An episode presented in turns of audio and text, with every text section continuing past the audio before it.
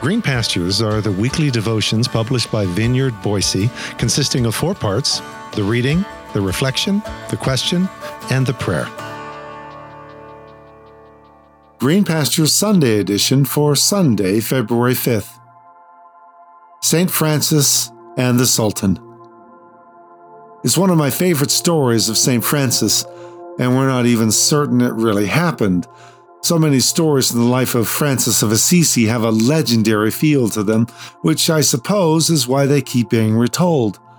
They capture something of the truth and beauty of God that is timeless, investing these stories with an ongoing value stretching not only across the years, but across cultural boundaries.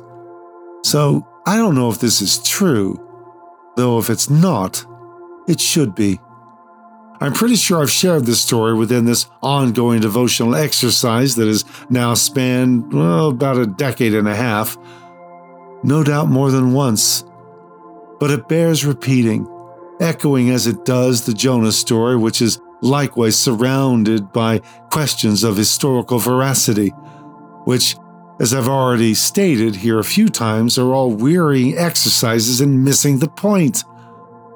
St. Francis and the Sultan as told by Mirabai Starr, set in the historical background of the Crusades during the 13th century of the Common Era, as Francis sets out to go to his own Nineveh under an inner divine impulse, and without, please note, the intervention of a giant minnow.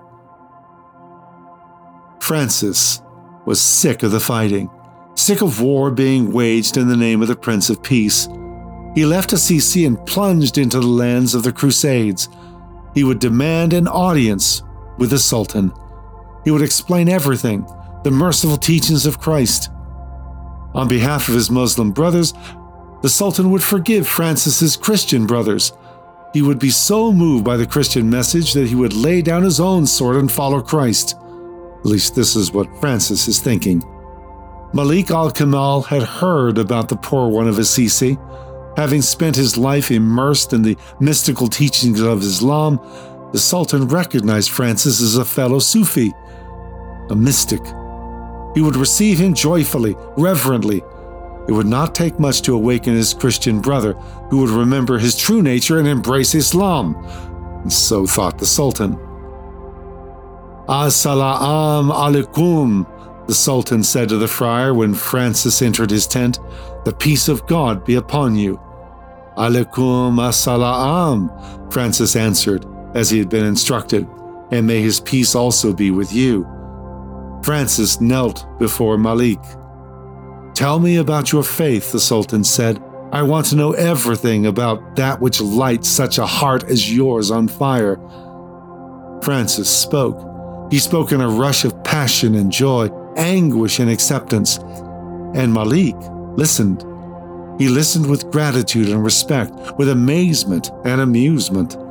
At last the Sultan whispered, La ilaha il-Allah, to which the fire echoed, There is no God but God. Muhammadah Rasulah, Malik added, and Muhammad is his messenger. Francis smiled and said, And Jesus is his word made flesh. The Sultan burst out laughing, pulled the poor man of Assisi close, and hugged him, first on the left and then on the right.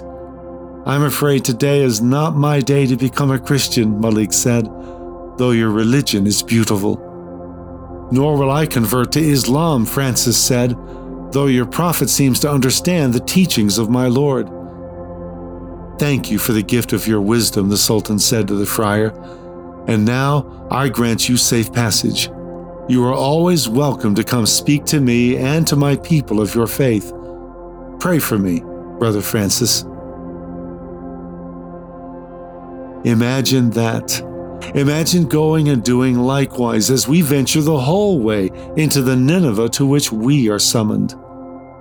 You see, the question is not, did this happen in the 13th century of our era or the 8th century of the era before? The question is, Will this happen now, in our time, in our place? And will we be part of it? Or will we only hear about it, or worse, disparage those as unholy compromisers and traitors who would muster the courage of the hour to go into this Nineveh?